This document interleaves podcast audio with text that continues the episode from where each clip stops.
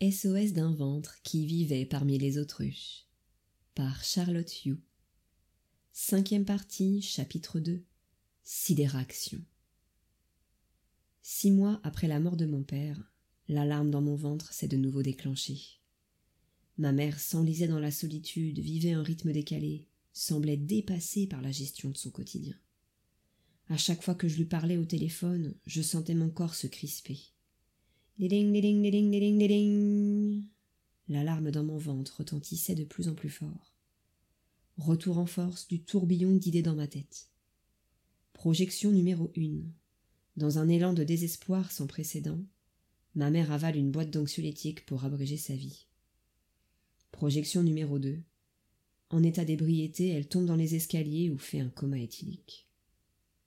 Projection numéro 3. Son foie décompense et elle se fait lessiver par une pancréatite aiguë. Quoi qu'il en soit, une chose est sûre. Lorsque quelque chose de grave va lui arriver, c'est moi qui vais être appelé. Depuis le temps, je m'étais faite à cette idée, mais je n'en restais pas moins très ennuyée. Je sentais cette bien trop lourde responsabilité planer dangereusement au-dessus de moi. Quand ma mère partirait à la dérive, vers qui allais-je bien pouvoir me tourner? En effet, elle était un véritable électron libre sur le plan médical. Depuis la mort de mon père, elle n'avait plus de médecin référent, et toute sa vie, grâce à ce cher docteur Autruche et à son ordonnancier, elle était restée incognito des services de psychiatrie et d'addictologie. Aujourd'hui, je me demandais si elle n'était pas vulnérable au point de ne plus pouvoir s'occuper d'elle-même. Que faire? Passe à l'action criait ma tête. Sidération dans mon ventre. Chaque soir, après avoir couché mes filles, je me préparais mentalement et émotionnellement à devoir faire face à de dramatiques situations. Durant cette période, l'entourage familial m'a partagé son inquiétude à propos de l'avenir de ma mère.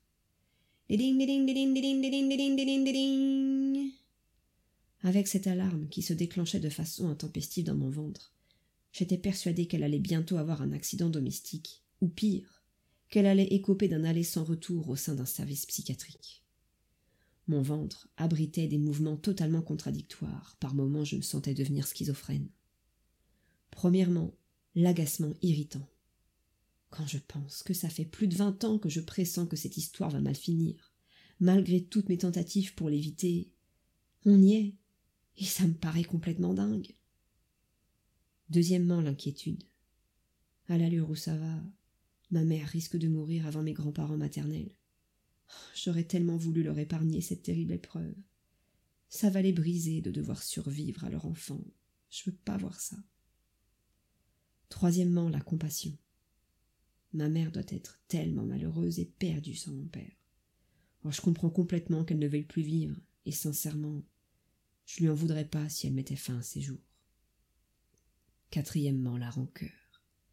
Ah, si tu savais, docteur Autruche, à quel point je t'en veux de m'avoir laissé ce gros bazar sur les bras.